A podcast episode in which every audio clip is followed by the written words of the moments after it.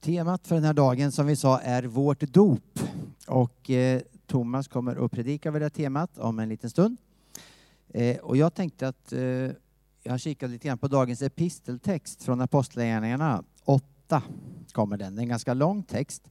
Eh, och vi känner igen berättelsen om Filippos och den etiopiske hovmannen. Det är det som den texten handlar om. Eh, den berättar om hur eh, Filippos får lägga ut texten från Jesaja för den här hovmannen och vittna för honom. Och han låter döpa sig för han ser att det finns vatten där. Eh, och sannolikt så spreds ju evangeliet vidare via den här etiopiska hovmannen och relationer som han hade och dit han var på väg på sin, på sin resa. Men jag skulle bara jättekort vilja stanna till vid, när jag läste den här texten, så eh, vid de första verserna i det här lilla avsnittet, eh, som egentligen inte har med dopet att göra direkt, men, men eh, jag tycker det är så fascinerande, hela den här inledningen på det här avsnittet, så att jag läser det för oss här. Det står så här från Apostlagärningarna 8, vers 26. En ängel från Herren sade till Filippos, gå nu vid middagstiden ut på vägen som leder från Jerusalem ner till Gaza. Den ligger öde. Han gick genast. Det var det lilla korta avsnittet som jag fastnade för. Ehm, om man tänker på vad det egentligen står i de här verserna, tycker jag det är så otroligt fascinerande att, att ängeln säger till Filippos att gå ut till vägen, den är tom, den ligger öde. Ehm, hade jag fått den ingivelsen hade jag tänkt så här, varför ska jag göra det för? Ehm, vad har jag där att göra? Det, det, finns ju ingen där. Ska jag gå ut till en tom väg? För mig skulle det, det känns lite så, nästan lite snurrigt. Eh, men Filippos är så härligt. Där. Han gick genast. Ängeln sa, gå ut dit, den där vägen ligger tom. Han bara gick. Ehm, och han ifrågasatte egentligen inte den här uppmaningen utan han, han lydde den och så gick han ut och ställde sig på vägen. Eh, och vi har ju under några söndagar haft en helig ande i centrum. Det var Hjälparen kommer och sen var det pingsten. Eh, och jag tänker lite grann att, att vi kan ta till oss de här orden utifrån att den helige Ande som bor i oss eh, säger saker till oss om vi vågar lyssna. Eh, och vi kan faktiskt följa det som den helige Ande vill att, att, eh, att vi ska göra. Och tack vare att Filippos lyssnade eh, till ängeln och följde den här uppmaningen att gå ut på den där tomma gatan och ställa sig där. Och så råkar det komma en etiopisk hovman. Det råkar ju inte komma en etiopisk hovman, det visste ju Gud hela tiden. Eh, och så fick han vittna för den här människan som i sin tur fick ta med sig det här budskapet. Han fick bli döpt eh, i vattnet eh, och ta med sig evangeliet till människor som han mötte. Så en liten uppmuntran till oss att, att eh, försöka lyssna till den helige Ande och också göra det som den helige Ande säger till oss att göra. Jag tycker det är ett underbart litet exempel från Bibeln på hur Guds outgrundliga vägar ibland kan leda till stor välsignelse. Så ta det till dig. Eh, vi ska be för gudstjänsten här också idag. Tack Herre Jesus Kristus att du är här mitt ibland oss. Eh, tack för att du är en stor Gud som vi fick höra om eh, förra söndagen också när Karl var här och talade om, om din storhet. Och samtidigt som du är så stor så, så bor du i våra hjärtan Herre och vi får ha en personlig relation med dig. Vi är så tacksamma till dig för det här. Jag ber att du ska tala till våra hjärtan idag Ehm, i allt det som sker i den här gudstjänsten. Välsigna Thomas som ska tala ditt ord. Och låt oss sitta med, med öppna hjärtan och ta emot ifrån dig det som du längtar efter att ge till oss idag. Ehm, vi vill sitta öppna för, för din heliga Ande och ditt tilltal in i våra liv. Vi ber om det i Jesu namn. Amen. Vi står upp och eh, läser från dagens evangelium i eh, Matteus 3, kapitel 11 till 12 så står det så här. Johannes döparen sa, jag döper er med vatten för omvändelsens skull. Men han som kommer efter mig är starkare än jag och jag är inte värdig att ta av honom hans sandaler. Han ska döpa er med helig ande och eld. Han har kastgåven i handen och ska rensa den tröskande säden och samla vetet i sin lada men agnarna ska han bränna i en eld som aldrig slocknar. Så lyder det heliga evangeliet. Vad var du Kristus? Varsågoda sitt. Eh, vi ber. Du som har skapat världen och allt den rymmer. Du som är Herre över himmel och jord. Bor inte i tempel som är byggda av människohand. Himlarna och himlarnas himmel rymmer dig inte, men här är du, inte långt borta från någon enda av oss. I dig är det som vi lever och rör oss och är till. Vårt ursprung och vårt mål har vi i dig. Med jordens alla folk i alla tider tackar vi och lovar vi dig. Ja, Herre Jesus Kristus, vårt ursprung och vårt mål har vi i dig. Det är en sanning som är oerhört svår att greppa, Herre. Vi står inför din tron och vi kan inget annat än att tillbe dig, Herre. Och tillbe och tacka för att du vill ha gemenskap med oss. Herre, nu ber vi att du kommer till oss här. Var med oss i denna stund med din heliga Ande.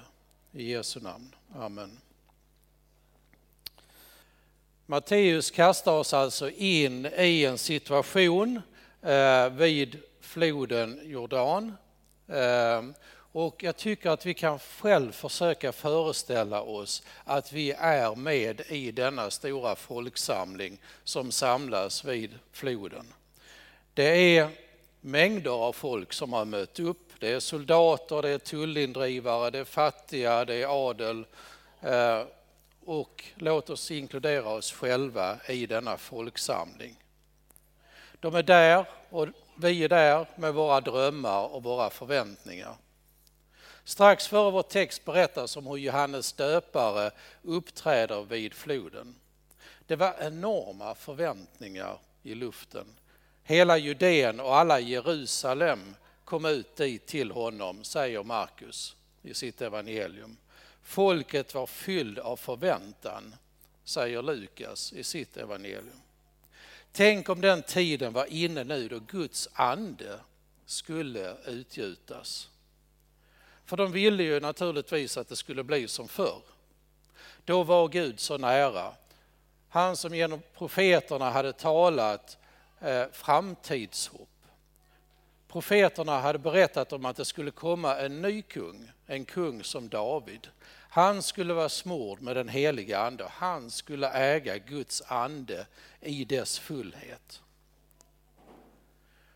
Vi hoppar över till när Jesus först framträder i Nasarets synagoga, som vi kan läsa om i Lukas 8, så, så citerar han från Jesajas.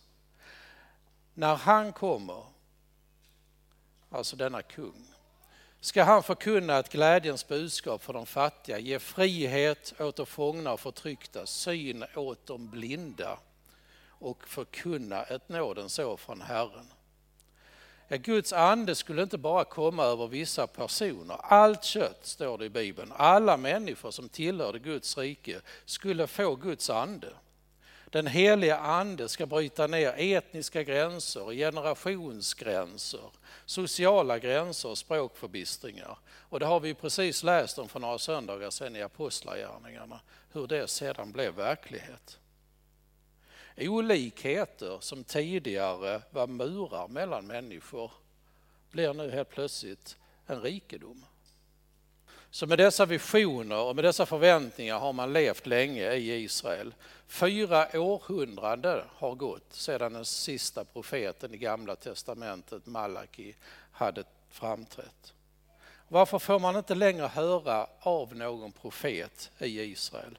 På 400 år, det är alltså som det var 1600-talet som vi senast hörde Guds ord. Träder inte någon upp som är utrustad med helig ande som kan säga så säger Herren. Och alla undrar varför får vi inte höra mer? Varför kommer inte Messias som vi har fått löfte om? Och jag tror att vi kan känna igen oss emellanåt, även nu, i denna längtan. Varför svarar inte Gud på mina böner. Varför ingriper inte Gud i Ukraina? Varför känns han så långt borta ibland? Och varför ser vi inte mer av väckelse och gudslängtan i vårt eget land? Så folket ber, de undrar, de törstar, de har förväntningar, precis som vi har förväntningar. Och Johannes själv hade förväntningar. Han ser drömmande mot framtiden och ser att någonting ska komma, någonting som är mycket större än vad Johannes själv är. Någon som han inte ens är värdig att ta av sandalerna från. Han ska döpa i helig ande och eld och han ska upprätta folket igen. Vi vet ju också från tidigare när vi läser om Johannes döpare att hans budskap är ju minst sagt kärvt. Omvänd er är ju hans stora grej, hans stora budskap. Huggormsyngel lägger han ju till för säkerhets skull. Det brinner ofta en eld i Johannes ögon när han ser på människorna. Men i den här texten, i den här sekvensen så ser man nästan ett paradigmskifte. Att Johannes vänder helt plötsligt ögonen mot framtiden, att någonting nytt ska komma. Och han berättar om vad han ser, någon ska komma efter honom. Någon som ska döpa i helig ande och eld.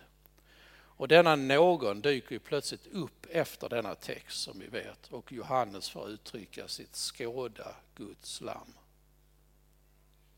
Och det är tydligt att denna någon, detta lammet, både ska ta itu med oss och ge oss en nystart. Elden ska förtära skräpet i våra liv, står det. Anden ska fylla oss med kärlek, inre drivkraft och glädje. Om jag går till den andra delen i vår korta evangelietext idag så står det så här. Han har kastskoven i handen och ska rensa den tröskande säden och samla vetet i sin lada, men agnarna ska han bränna i den eld som aldrig snucknar. Det är ju ett kärvt budskap. Ett budskap som kan inge fruktan. Fruktan av en vred Gud som har kommit och som ska döma oss. Så jag vill dela med mig av en tolkning från en teolog som jag har läst. Där andemeningen är detta, att säden måste tröskas och agnarna måste skiljas från vetet. Och man hämtar ju naturligtvis den här liknelsen från lantbruket. Jag har själv bott i Etiopien och jag har stått och tittat på när bönderna och deras familjer slår på sädeshögarna sädeshögarna med sina slagor och skiljer agnarna från vetet. De kastar upp det i luften och agnarna blåser bort och vetet, eller teffen i det här fallet, faller ner. Och sen så, så eh, samlar man vetet i ladorna och man bränner upp agnarna. Så vad är då dessa agnar som måste slås bort? Vad är agnarna i våra liv? det är ju det ytliga. Allt det vi klär oss i, våra fikonlöv, vårt hyckleri, det oärliga, det vi smusslat med. Men innanför agnarna finns ju det goda, det friska livet. Och för att agnarna ska komma bort måste de först skakas loss eller ibland slås bort och kastas sen i elden. Men det är inte vi som ska kastas i elden. Det är agnarna som ska kastas i elden. Men om vi vill ha kvar våra agnar och det ytliga och smutsiga i våra liv, då lär vi kanske få brännskador när agnarna börjar brinna. Den första fråga som Gud ställer till människan är Bibeln är denna. Vad är du? Vad är du? Gud vandrar i lustgården och han letar efter Adam det vill säga människan. Men Adam har flytt. Han försöker gömma sig från Gud. Och vi vet ju varför. Adam har tagit äpplet. Han har gått emot Guds vilja. Han har, vad vi på teologiskt, teologisk språk säger, han har syndat. Och det här får ju oerhörda konsekvenser. För Adam och Eva naturligtvis, men också för hela mänskligheten. En konsekvens bland annat är denna och det är att gudsbilden har blivit förvrängd. Från att ha levt i gemenskap med Gud ser Adam nu Gud som ett hot som han måste fly ifrån, som han måste gömma sig ifrån. Och tyvärr är det kanske en gudsbild som många lever med än idag. Gud som ett hot. Ett hot mot vår frihet. Ett hot mot vårt rationella vetenskapstänkande. Ett hot mot vårt självbestämmande. Och Adams reaktion är kanske också någonting som de flesta av oss kan känna igen oss i. När vi felat är ofta den första instinkten att vi vill gömma oss. Att vi vill dra oss därifrån. Att vi vill fly, att vi vill förneka. Och fungerar inte det så fortsätter vi i enlighet med Adam att skylla ifrån oss. Det var inte jag. Det var omständigheterna, det var han, det var hon. Genom Jesus och genom dopet så har vi en annan möjlighet. Vi kan erkänna och vi kan be om förlåtelse och vi får förlåtelse. Vad hade hänt om Adam istället för att fly och ljuga hade erkänt och bett om förlåtelse? Det är egentligen en rätt så ointressant fråga för att det här är inte i första hand en historisk berättelse. Detta är en teologisk berättelse. Det är en berättelse om relationen mellan människan och Gud. Och den relationen och den berättelsen relaterar till var och en av oss varje dag. Hur relaterar vi till Gud i alla de situationer där vi har hamnat fel? Och är ni som jag så inträffar det lite då och då. I Saltaren diktar David om det omöjliga att undfly Herren. Han skriver så här. Om jag står eller sitter vet du det. Om jag går eller ligger ser du det. Du är förtrogen med allt jag gör. Inte ens om jag stiger upp till himlen eller lägger mig i dödsriket eller går till vila ytterst i havet kommer jag undan Herren. Såklart. Skaparen av himmel och jord Himlarna och himlarnas himmel rymmer honom inte. Det är klart att vi kan aldrig fly undan Gud. Detta kan man ju se som ett hot, som Adam. Vi kan också se det som ett löfte, naturligtvis. Och där Jesaja skriver, du omger mig på alla sidor. Jag är helt i din hand. Det är ju hans konklusion av detta, att vi inte kan fly. Och vi kan kontrastera Adams reaktion med den unge Jesajas, eller för den delen lärjungarna när de gömde sig i rummet efter korsfästelsen. Herre, här är jag, sänd mig, säger Jesajas frimodigt när Gud kallar på honom. Och de rädda lärjungarna lämnar frimodigt rummet för att vittna om Jesus med uppenbar risk för sina egna liv. Så vad är det som har hänt? Vad är det som är skillnaden? Jo, de har mött den levande guden. Och de har lärt känna vår, Gud, vår Guds verkliga väsen. Inte den förvrängda gudsbilden. En Gud som är kärlek och en Gud som söker gemenskap med oss. I dopet handlar Gud och det är enligt Luthers teologi ett sakrament. Ett sakrament är ju, kommer ju som många andra ord från latin eh, det latinska saker, vilket som betyder helgad. helgad. Sakramentet är en helig handling. Det är en fysisk handling som symboliserar ett mysterium. Ett stort mysterium där Gud förmedlar sin nåd till människan. I dopets vatten renas vi Dopets vatten kan också ses och symbolisera att vi dör från oss själva och dör med Kristus och uppstår med Kristus och uppstår som en ny människa i gemenskap med Jesus. Det är alltså Gud som genom sin nåd verkar utan att vi behöver göra någonting annat än att ta emot. Och därför döper vi också frimodigt spädbarn inom vår del av kyrkan. För vi tror att det är Gud som handlar och I dopet så inbjuds vi i Guds gemenskap till ett liv i vänskap med vår frälsare. Vi har inbjudits till att följa Jesus, att vandra med honom. Eh, I närheten där jag bor, i Väsby, på Väsby altartavla i kyrkan står det högst upp på latin Ergo sum via veritas et vita. Jag är vägen, sanningen och livet. Jag skulle vilja stanna till bara lite kort vid detta bibelord. För det första säger Jesus här, jag är. Som vi också vet är Guds namnet Yahweh. Jesus definierar sig som en del av gudomen och det är ju naturligtvis ett oerhört påstående. Ett påstående som fick honom uppspikad på ett kors. Han säger också att sanningen och livet inte är abstrakta eller filosofiska begrepp utan en människa, en Gud kommen i mänsklig gestalt. Och genom att vandra med Jesus har vi en relation med en sanning som kommit i mänsklig gestalt och inte en relation eller ett förhållningssätt i första hand till moraliska eller filosofiska begrepp.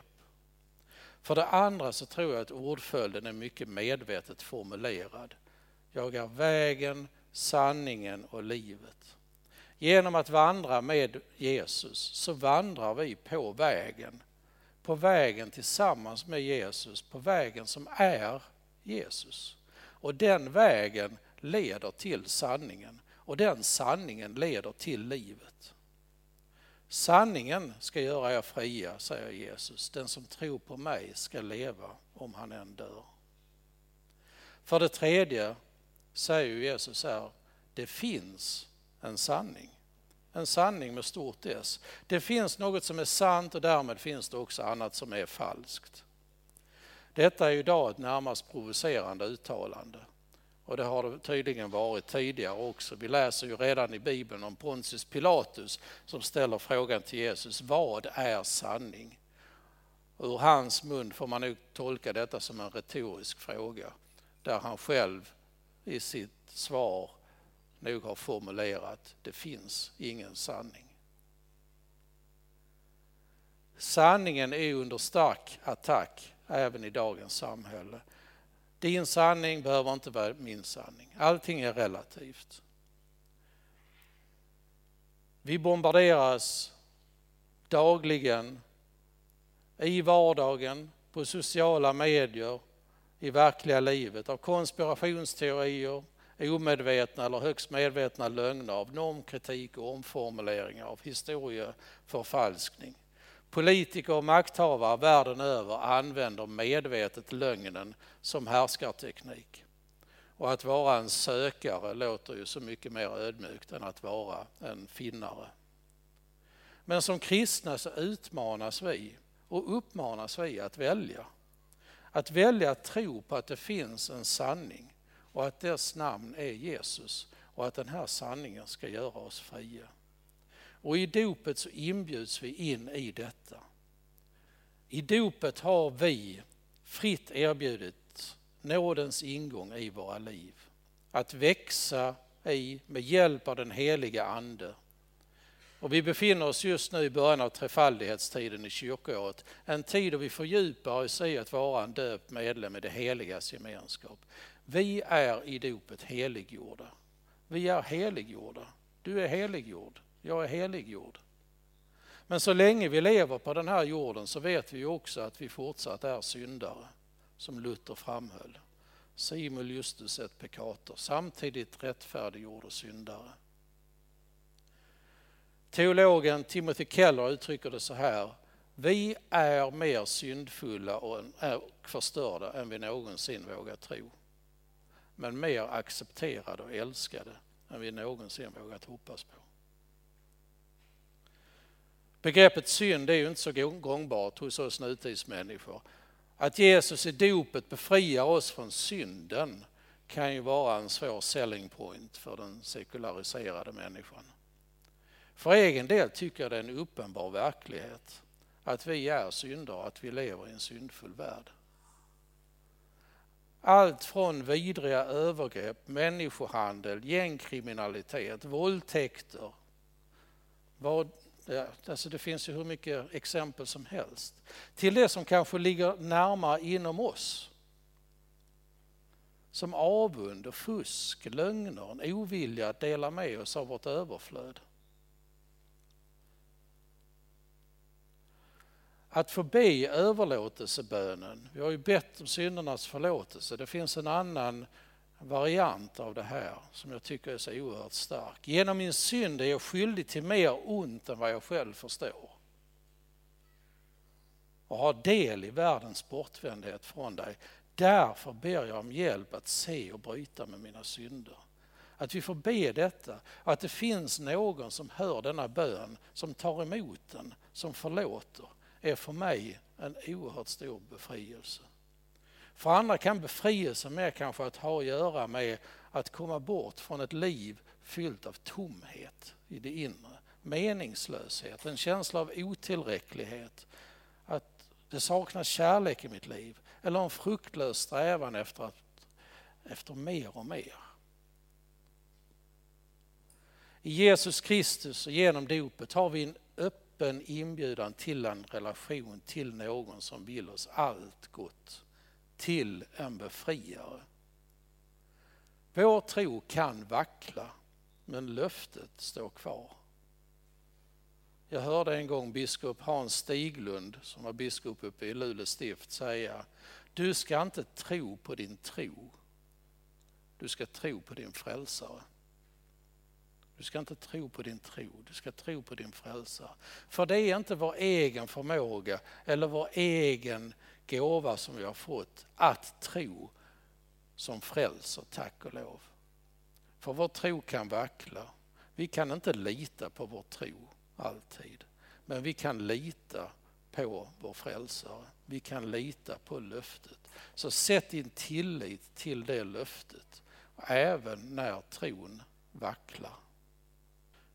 Så jag vill avsluta nu och jag vill säga så här, så här att trots våra begränsningar, våra misslyckanden och livets alla utmaningar så kan vi frimodigt genom dopet och genom relationen till Jesus sjunga med i den fantastiska lovsången vars refräng går så här. Det enda jag vet det är att nåden räcker att Kristi blod min synd, min skuld betäcker. Det enda jag har att lita till en dag, det är Guds nåd. Guds gränslösa nåd. Amen.